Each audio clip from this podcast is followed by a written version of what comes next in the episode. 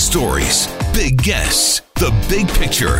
Afternoons with Rob Breckenridge. Weekdays 1230 to 3, 770 CHQR.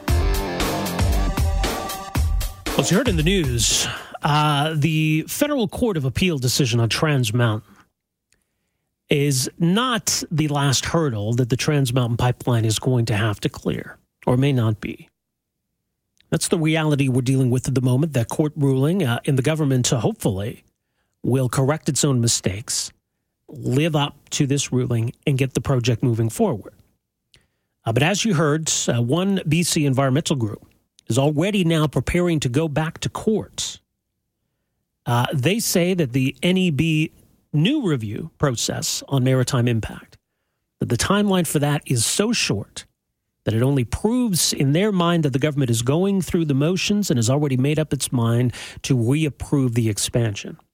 So they're already gearing up for another court battle potentially.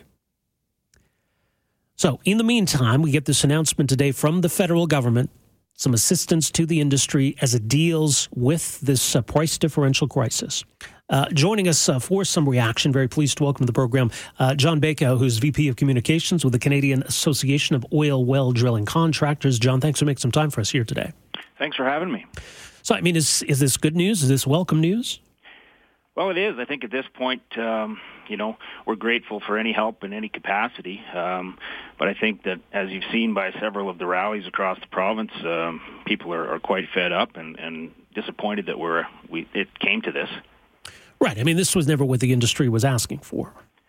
No, especially uh, CAODC members. We've never asked for a handout. All we've ever wanted is just the opportunity to uh, compete in global markets uh, with our world-class products, our world-class technology, and our world-class people. It's that simple. What are the reasons? I mean, there are the obvious ones, I guess. I mean, I mentioned Trans Mountain, but what are the reasons that we're unable to or limited in, in our ability to do so right now?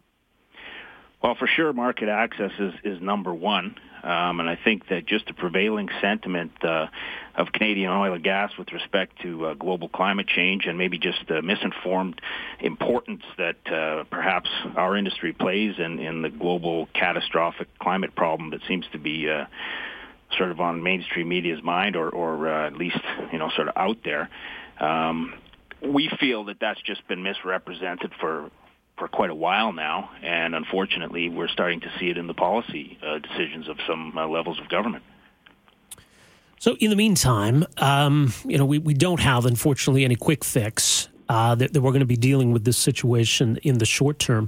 How might this kind of an announcement help some companies bridge that gap and get through the coming weeks and months? Well, I think that's going to be determined by each individual business, but I think that access to uh, capital in this particular time is important. Uh, certainly, our members haven't had any kind of meaningful cash flow for nearly 40 years now. And so they're at points where they're looking at ways of uh, just keeping their businesses alive. So they'd have to determine how best they can use uh, those resources. But um, you know, again, uh, alone at this point in time, will eventually have to be paid back. And I think the only way of really correcting the situation would be getting out there, drilling some wells, having some cash flow coming in, and, and uh, you know doing things the right way.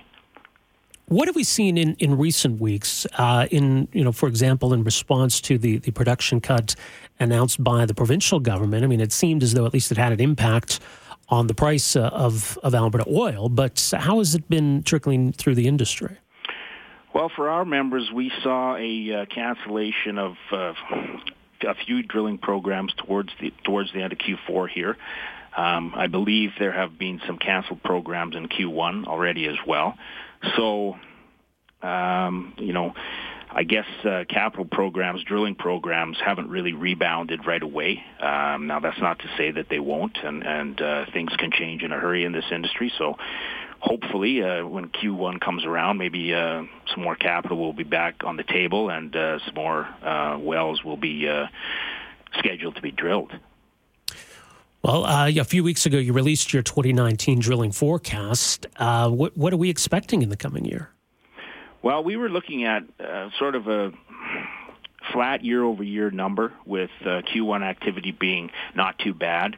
Um, what we're seeing or we're, we're thinking now with um, with the announcement by the Alberta government is perhaps there might be a bit of a, a decline in Q1, but hopefully towards the end of the year, if uh, Enbridge's Line 3 comes on um, and the industry has had a chance to react to uh, the curtailment, uh, we're hoping that maybe uh, a dip in Q1 will be offset by a bit of an increase in Q4, but we're still expecting things to be flat year over year.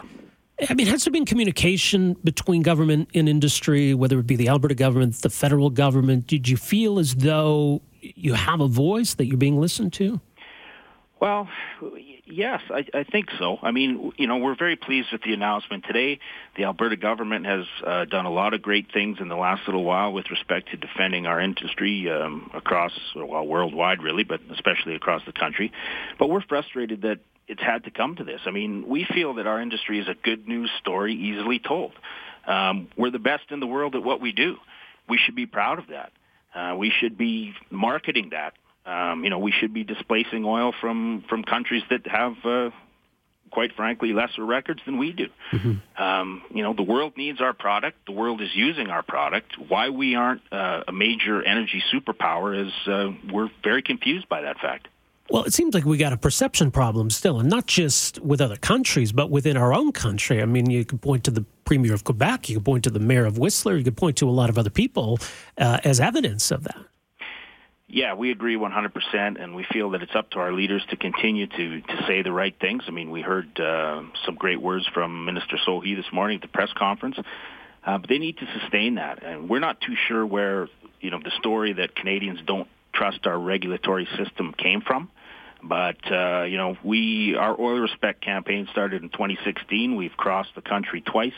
Uh, we hear the same thing from Canadians uh, from BC to uh, Newfoundland, and that is we want to develop our resources. We want to do it responsibly, of course. We want to be extremely responsible. We want to be respectful of the environment. But we should be able to develop our resources. We're a resource-based country, and our standard of living depends on it. And we've heard that for years now. And so we're not too sure. There seems to be a bit of a disconnect in terms of, uh, you know, people, some people saying that Canadians don't trust the regulatory system.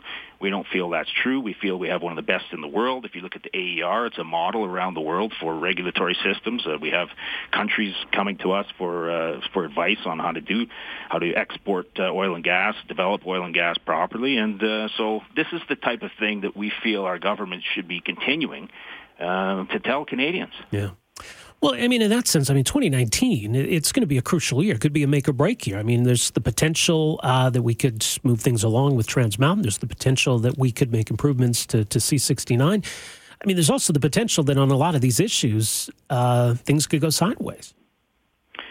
Yes, that's true, and it'll be interesting to see what happens. Um, again, you know, very confusing times when you when you um, look at the Alberta government asking for more rail capacity for oil. We don't feel that helps anyone.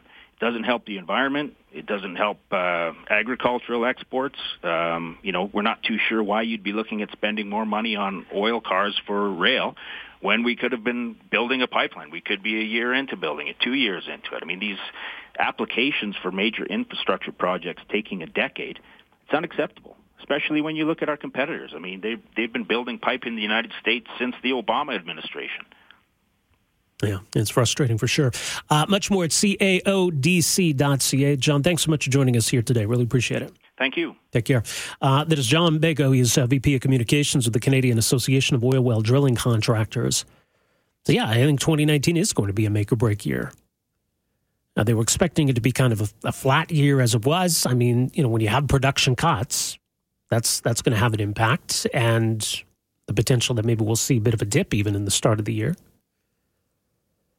Uh, but hopefully, we start to see some progress on some of these big issues. But that, I mean, it's not guaranteed at this point.